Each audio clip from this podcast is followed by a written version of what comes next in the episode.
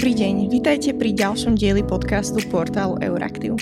Dnešný podcast vznikol v rámci celotýždňového špeciálu o eurofondoch a pláne obnovy.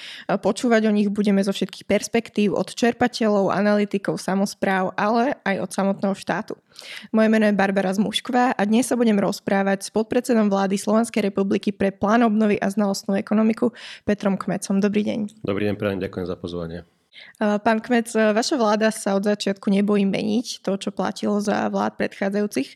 Plán obnovy je však v tomto špecifický tým, že je naviazaný práve na reformy, ktoré dohodli predchádzajúce vlády. Každú zmenu treba vyrokovať s Európskou komisiou a vždy sa hovorilo, že to môže trvať dlhé mesiace.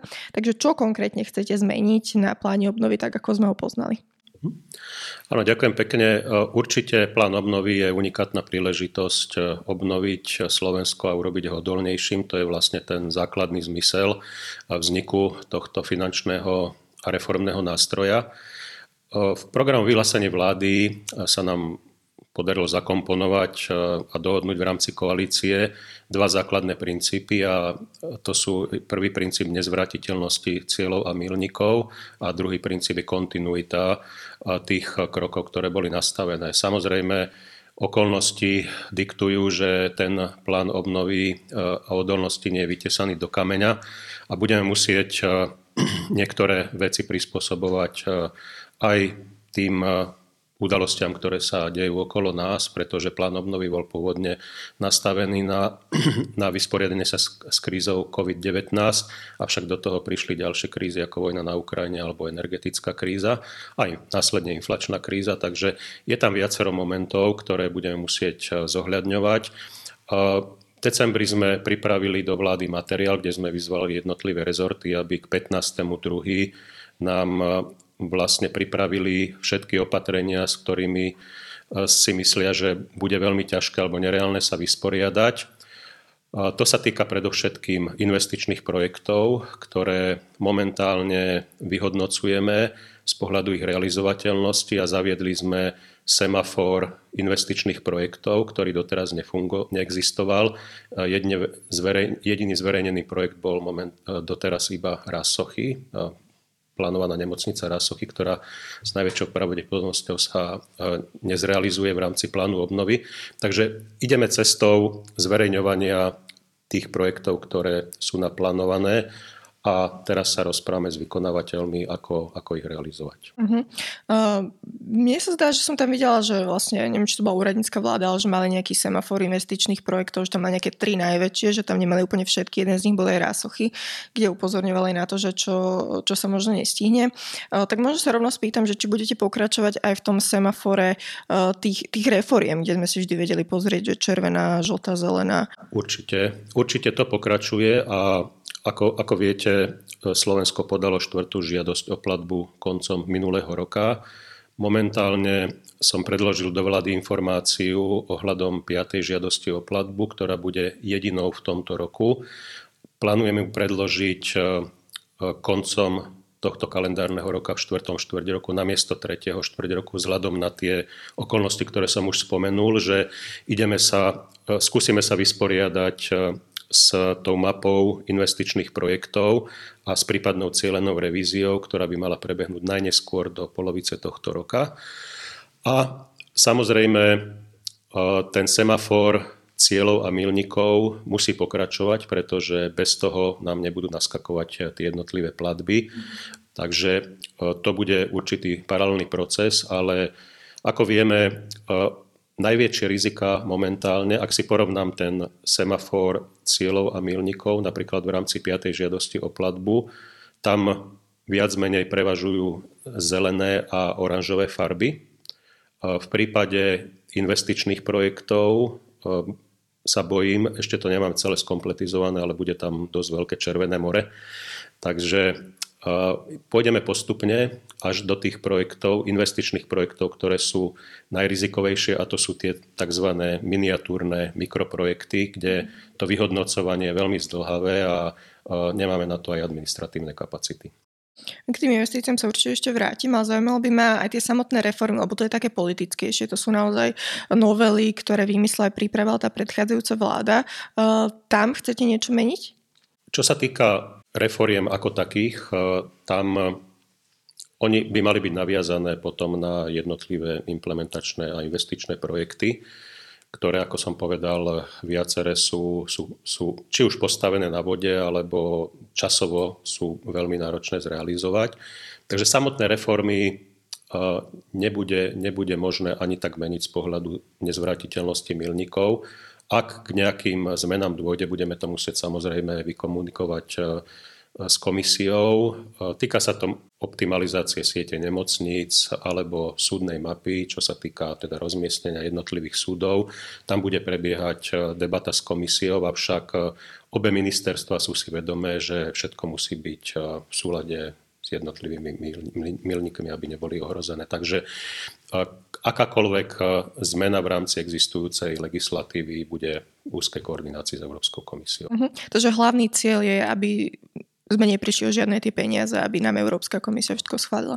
A už um, o nejakých tých zmenách diskutujete s Európskou komisiou v tomto momente? Teraz máme intenzívnu diskusiu ohľadom štvrtej žiadosti o platbu, kde sme dostali predbežnú pozíciu Európskej komisie v tzv. observation letter, kde sa Európska komisia pýta na podrobnosti pri naplňaní jednotlivých milníkov a cieľov a komponentov. Z takých tých eh, najcitlivejších by som spomenul eh, limity verejných výdavkov a udržateľnosť dôchodkového systému, kde eh, vysvetľujeme vlastne komisii našu pozíciu. V tých komponentoch si myslím, že odišli, odišli v celku uspokojivé odpovede to sa týka aj udržateľnosti dôchodkového systému, kde je pripravená legislatíva, aby sa kompenzovali tie negatívne dopady na udržateľnosť dôchodkového systému v prípade prijatia 13. dôchodku. Takže minister práce, pán Tomáš, má pripravenú legislatívu, ktorá je momentálne zaparkovaná parlamente v dôsledku e, parlamentnej obštrukcie zo strany opozície, takže tá legislatíva bude veľmi rýchlo prijímaná, je predložená aj v skrátenom legislatívnom konaní, aby sme uspokojili e, očakávania Európskej komisie. Čo sa týka limitov verejných výdavkov, tam tiež prebieha veľmi intenzívna diskusia s Európskou komisiou. Zatiaľ je to na technickej úrovni. E, tam chápem, že sú tam dva paralelné procesy. Jedna je udržateľnosť verejných financií e, zo strednodobého hľadiska. To sú vlastne tie trojročné plány, kde máme záväzok voči Európskej komisii stiahnuť deficit e, verejných výdavkov alebo deficit verejného rozpočtu na 3 HD, pod 3 HDP v roku 2027 a ministerstvo financí intenzívne pracuje na tom, aby vlastne tieto 3 roky zohľadňovali ten cieľ e, do roku 2027. Na to samozrejme naráža, naráža tá komunikácia ministerstva financí s Radou pre rozpočtovú zodpovednosť, ale in, prebieha intenzívna komunikácia. Pevne verím, že v nasledujúcich týždňoch sa táto otázka nejakým spôsobom vyrieši. Uh-huh. Takže len či tomu rozumiem správne, teda Európska komisia uh, sa pýtala konkrétne na tieto výdavkové limity a dôchodkovú reformu. Vy ste im poslali odpovede a nejaké ďalšie vyjadrenie z Európskej komisie zatiaľ ešte nemáte? Zatiaľ ešte nemáme, uh-huh. takže tam, tam predpokladám, že posunieme tú technickú debatu s Európskou komisiou aj na vyššiu politickú úroveň, mm. takže budú aj nejaké kontakty v najbližšej dobe v Bruseli. Mala by prísť aj monitorovacia misia zo strany Európskej komisie, čo sa týka toho mm, strednodobého plánu hodnotenia, plánu mhm. obnovy, takže bude, bude návšteva Európskej komisie v druhej polovici februára v Bratislave. Druhej polovici februára. Uh-huh. Dobre, to je určite zaujímavá informácia, to odsledujeme. Uh, možno ešte konkrétne k tým reformám, napríklad k tej dôchodkovej. Ja sa priznám, že teraz úplne presne neviem, aký je ten uh, vlastne tá novela pána Tomáša, ktorá je teraz uh, v parlamente. Ale naposledy, čo som zachytila, tak viem, že áno, ten 13. dôchodok bol dosť veľký negatívny zárez, čo sa týka nejakého toho rozpočtového salda, keď sa o tom rozprávame. A malo to byť kompenzované napríklad tými presunmi v pilieroch. Uh, neviem, či tam bolo ešte niečo iné. Tak viem, že Európska komisia teraz pri poslednom hodnotení rozpočtu sa vyjadrila tak, že áno, v krátkodobom um, meritku to prospeje tam tej vyváženosti toho rozpočtu, ale povedala, že dlhodobo to zhorší tú udržateľnosť financí, pretože bude teda, tak fungujú tie piliere, že keď sa zoberie z druhého, tak z tej investičnej časti bude menej peniazy na dôchodky do budúcnosti. Takže neobávate sa, že oni už tak trochu povedali, že tá dôchodková reforma nezabezpečí tú udržateľnosť financí? Áno, toto hodnotenie Európskej komisie sa týka presunov z jednotlivých pilierov, ale pán minister Tomáš, pokiaľ viem, má tam pripravené ďalšie legislatívne kroky. Ako viete, nepodarilo sa zrušiť ten tzv. rodičovský e, príspevok do, do dôchodkovského mhm. systému, avšak bude to kompenzované e, tým procesom znevýhodňovania predča, predčasného odchodu do dôchodku. Mm-hmm. A takže vlastne ten koeficient, ktorý nám v podstate ukazoval slabšiu udržateľnosť dôchodkového systému bude týmto, týmto spôsobom vyriešený. Takže sú tam e, určité matematické prepočty, ktoré vlastne touto legislatívou by mali vyriešiť udržateľnosť dôchodkového systému. Uh-huh, dobre. A potom sú tam teda tie výdavkové limity a tam viem, že tam je tiež nejaká otázka odlišných kalkulácií Európskej komisie aj vlastne vašej vlády, aj čo týka energetickej pomoci, tak e, dbáte teda na to, aby sa tieto um, rozdiely vyriešili a aby ste s Európskou komisiou rovnako mali e, tú matematiku? Určite, e, ako hovorím zatiaľ, momentálne na pracovnej úrovni sa snažíme vyriešiť tento, e, tento nepomer tých jednotlivých verejných vyhlásení. Ako nie som veľmi šťastný, že niekedy Rada pre rozpočtovú zodpovednosť pristupuje k tomu až niekedy príliš politicky. Skôr by som uprednostnil rokovania za zatvorenými dverami a diplomatické rokovania, pretože pre všetkých eh, je, je politickým aj verejným záujom, aby tá udržateľnosť verejných financií eh, bola dodržaná, aby sme dodržali vlastne ten cieľ, hlavný cieľ dostať deficit verejných financí po 3% HDP k roku 2027 a k tomu sa celá vládna koalícia zaviazala. Ak, aký, Aká cesta k tomu bude, aby to bolo v súlade e, s milníkom v rámci plánu obnovy, to je vlastne na na tie rokovania, ktoré, ktoré intenzívne prebiehajú a pevne verím, že v najbližších týždňoch na, na politickej úrovni sa nám to podarí vyriešiť. Mhm. Tak zase tu vám možno trochu budem kontrolovať, že aká rada pre rozpočtovú zodpovednosť koná politicky, tak tak konala určite za predchádzajúcich vlád.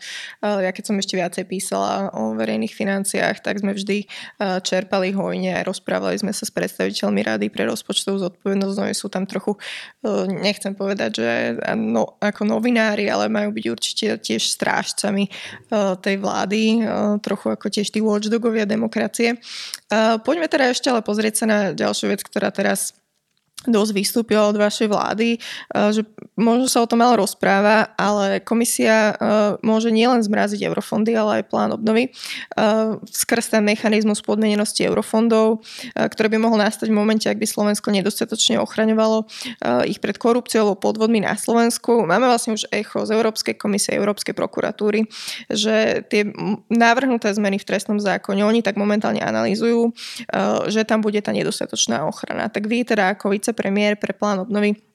Či to hodnotíte tak, že tá novela trestného zákona nám stojí za to, že by sme prípadne prišli o ten plán obnovy? Zatiaľ nemám nejaké indície, že e, aktuálna diskusia k novelizácii trestného zákona by nejakým spôsobom ovplyvňovala e, pokračovanie plánu obnovy alebo teda vyhodnocovanie zo strany Európskej komisie, čo sa týka naplňania milníkov a cieľov. Boli tam niektoré otvorené čiastkové otázky, ktoré sa v rámci novelizácie trestného zákona týkali jedného z milníkov plánu obnovy a to bolo vlastne súdnej, sú, súčasť, súčasť vytvorenia e, súdnej rady, kde e, súčasťou vlastne vytvorenia tejto súdnej rady bol, bol zakomponovanie princípu ohýbania práva do, do trestného zákona, kde v podstate je to vyhodnocované ako plnenie milníka s tým teda, že v rámci novely trestného zákona bola úvaha vyňať tento princíp ohýbania práva z, z trestného zákona, čo je aj vlastne jedna z výtok Európskej komisie v rámci výročnej správy, pretože Európska komisia upozorňovala na tento princíp, že je nedostatočne ďalej rozpracovaný. Máme trestný čin zneužívania právomoci verejného činiteľa, ktorý vlastne je oveľa lepšie rozpracovaný. Avšak v záujme toho, ja som mal veľmi intenzívnu komunikáciu s ministrom spravodlivosti, tak v záujme toho, aby sme sa vyhli nejakým momentálne diskusiám o plnení, neplnení milníku, tak tento princíp ohýbania práva tam zostane. Takže e, výtky Európskej komisie z pohľadu plnenia plánu obnovy vo vzťahu k diskusii e, novele trestného zákona by mali byť vlastne týmto pádom ošetrené. Um, áno, ale nejde iba tak o tej samotné milníky, ale ide aj všeobecne ten princíp, že ak vlastne Európska prokuratúra Európska komisia už dali tie prvotné vyhlásenia, že ak prejde tá, tá trestná novela tak, ako to teraz vyzerá, takže by celkovo uh, tu nedostatočne boli ochraňované eurofondy, ale aj peniaze z plánu obnovy. V takom prípade by vlastne rovnako ako pri Maďarsku mohli pristúpiť e, k tomu, že by zmrazili eurofondy, ale aj časť plánu obnovy. Um, tak momentálne vy z vašej pozície toto ako vnímate ako riziko? Takto, e, ja nie, nie som zapojený priamo do e, rokovaní o novele trestného zákona medzi Ministerstvom spravodlivosti a Európskou komisiou. Avšak pokiaľ som videl tie e, komenty e, zo strany Európskej komisie, ako by mala byť upravená tá legislatíva, ktorá je momentálne e, v diskusii v parlamente, tak to, čo by malo teraz prebehnúť v rámci druhého čítania a v rámci úprav, tak by malo uspokojiť Európsku komisiu. Takže tie výzvy k iniciovaniu článku 7 skôr si myslím, že sú to iniciatívy našich europoslancov v Bruseli ako nejaké úvahy Európskej prokuratúry alebo Európskej komisie. Vôbec nemám ten pocit z tých z tej komunikácie, pracovnej komunikácie Európskej komisie, že by vôbec uvažovala o takomto kroku. Uh-huh. Uh, tak možno znova budem trochu kontrovať, že to vyhlásenie napríklad uh, tej Európskej prokuratúry použilo presne ten uh, legálny uh, jazyk, ktorý sa používa, keď oni majú tú právomoc poukázať na to, že už sa dejú tie veci, na konci ktorých by mohlo, mohlo Slovensko prísť o eurofondy. A to je teda ten konkrétny e, mechanizmus podmenenosti eurofondov.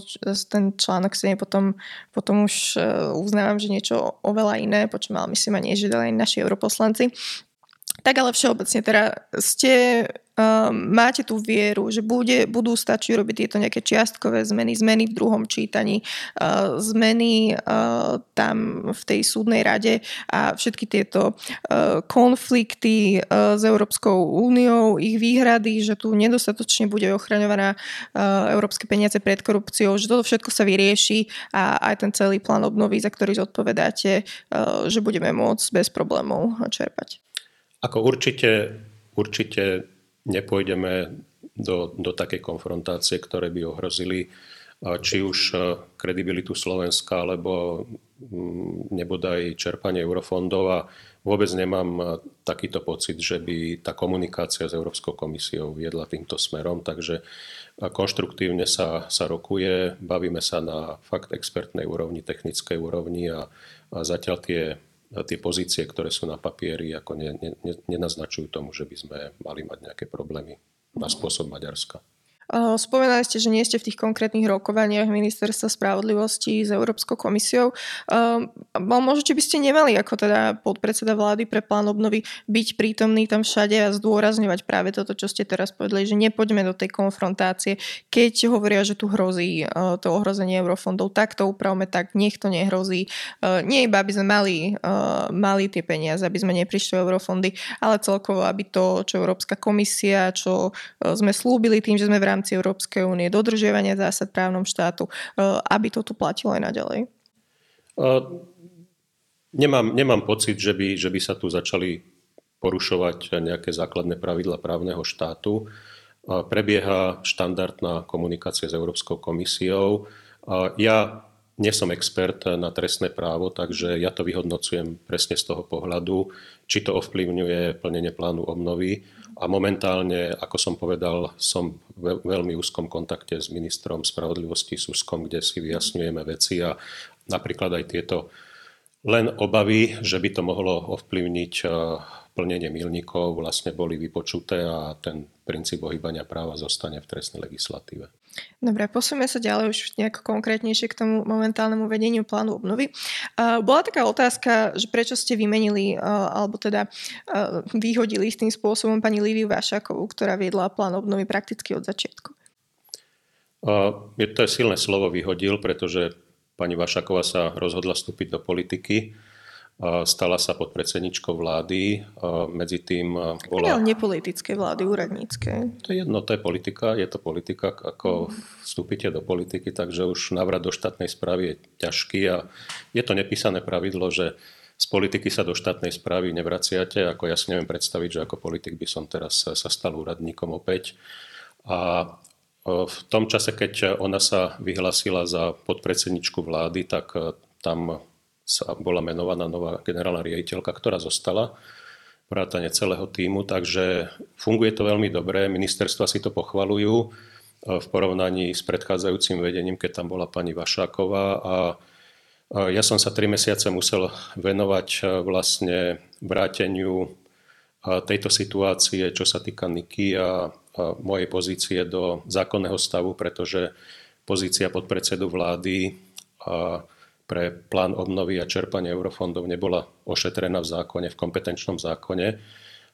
Pani Vašaková vlastne sedela na pozícii podpredsedu vlády pre legislatívu pána Holého, mm-hmm. takže tri mesiace som sa musel venovať tomuto bezprávnemu stavu, ktorý sa musel teraz vyčistiť v rámci kompetenčného zákona. Takže ja sa vlastne podľa zákona stávam podpredsedom vlády pre plán obnovy až od 1. februára, kedy vstupuje kompetenčný zákon do platnosti. Uh-huh. Doteraz ste tiež boli podpredseda pre legislatívu v praxi? V praxi áno, som musel podpísať vlastne legislatívne veci a riešiť agendu pána Holeho. Ešte vás ale, keď ste spomenuli aj nejaké problémy, ktoré zanechala pani Vášaková, tak vás trochu skonfrontujem ešte s jej slovami z rozhovoru pre denní Gen. Ona povedala, že vtedy, keď ona tam bola na tom mieste, tak i hneď na problémy upozorňovala priamo premiéra a hovorila, že problémy na akomkoľvek ministerstve sa riešili do dvoch dní a povedala, že po vašom nástupe sa procesy zmenili na klasické úradnícke a rozprávajú sa už iba úradníci s úradníkmi. Tak či máte tiež napríklad takúto linku na premiéra a či, e, teda, čo vravíte na tie slova? Na každej vláde sa i hneď na začiatku riešia otázky čerpania klasických eurofondov, šifov a plánu obnovy. Takže prebieha komunikácia na najvyššej politickej úrovni. E, s premiérom Ficom konzultujem citlivé veci, pretože e, niektoré treba otvárať aj na koaličných radách. A Naďalej funguje veľmi štandardný systém eh, manažerského prístupu voči jednotlivým rezortom. Rezorty si to veľmi pochvalujú, nové vedenie pod eh, pani generálnou riaditeľkou Gabrhelovou, takže prebieha štandardná komunikácia na všetkých úrovniach. Ja som tam v podstate nič nemenil, takže ten systém komunikácie prebieha, akurát eh, neviem prečo pani Vašaková má pocit, že zrazu zo dňa na deň sa všetko zmenilo. Ja som v podstate nič nemenil, takže, takže ten systém, ktorý bol nastavený, funguje naďalej.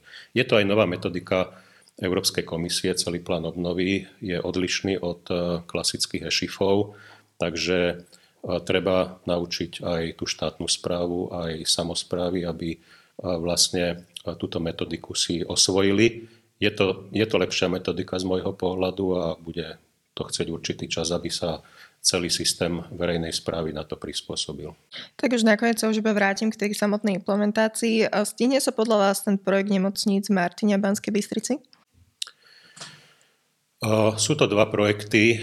V podstate v zmysle snahy dokončiť to v rámci plánu obnovy do hrubej stavby. Je to drejová väčšina toho toho cieľa, kde treba dosiahnuť vybudovanie 1900 lôžok. E, tieto dve nemocnice by mali naplniť ten cieľ vo výške 1090, takže je to veľmi významný, významná časť tohto cieľa a budeme robiť všetko, aby, aby sa to podarilo. E, tie ostatné nemocnice e, by mali byť vlastne vo forme full feed out, takže v rámci vnútornej rekonštrukcie existujúcich budov. Takže e, opäť je tam, je tam veľa, veľa zanedbaných a oneskorených e, termínov a teraz vlastne aj tým semaforom investičných projektov chceme vyvolať aj určitý verejný tlak, aby sa, aby sa implementácia týchto projektov zrýchlila a ten Martina Bystrica budú samozrejme to prioritou. A okrem toho, možno celého toho zdravotníctva, tak kde sú ešte, na, kde to najviac horí pri tých investíciách? Myslím si, že budeme sa musieť pozrieť na, na celý komponent v rámci Ministerstva životného prostredia, čo sa týka dekarbonizácie, pretože dochádza k zmene vlastníka US Steel a tam sme mali v pláne vyčleniť 300 miliónov z dekarbonizačného fondu na elektrifikáciu vysokých pecí pre US Steel. Momentálne nevieme, akým spôsobom chce riešiť nový vlastník celú dekarbonizáciu, pretože ten záväzok tam zostáva. Mm-hmm. Avšak pokiaľ vieme, Japonci majú iné technológie na výmenu týchto vysokých pecí, čo sa týka vlastne spalovania tuhého paliva, mm-hmm. tak pripravuje sa delegácia do Japonska, kde by sme mali mať predbežné rokovania s, s budúcim japonským vlastníkom. Ak to odsúhlasí americká vláda, pretože prebiehajú rokovania na najvyššej politickej úrovni, pretože týka sa to aj prevzatia vlastníctva na pôde Spojených štátov amerických. Takže bude to viazané na rozhodnutie americkej vlády, avšak potrebujeme vedieť už v tejto fáze od nového japonského vlastníka, aké má plány z US Steel. Takže toto bude jedna taká otvorená otázka. Samozrejme, eh, je tam veľa, veľa čiastkových eh, investičných projektov, či už na ministerstve školstva, alebo aj na iných rezortoch, ktoré budeme musieť ešte veľmi, veľmi úzko koordinovať a, a kontrolovať. Takže je tam, je tam ešte veľa práce, ale treba sa momentálne zamerať na, na, na tento semafor investičných projektov. O všetkých týchto projektoch určite nás to budeme zaujímať a budeme ďalej písať eh, na Euraktiv.sk. Eh, pán Kmec, ďakujem vám za rozhovor. Ďakujem veľmi pekne za pozornosť. Ďakujem tiež za pozornosť našim poslucháčom. Tento podcast vznikol s podporou Európskej komisie. Do počutia na budúce.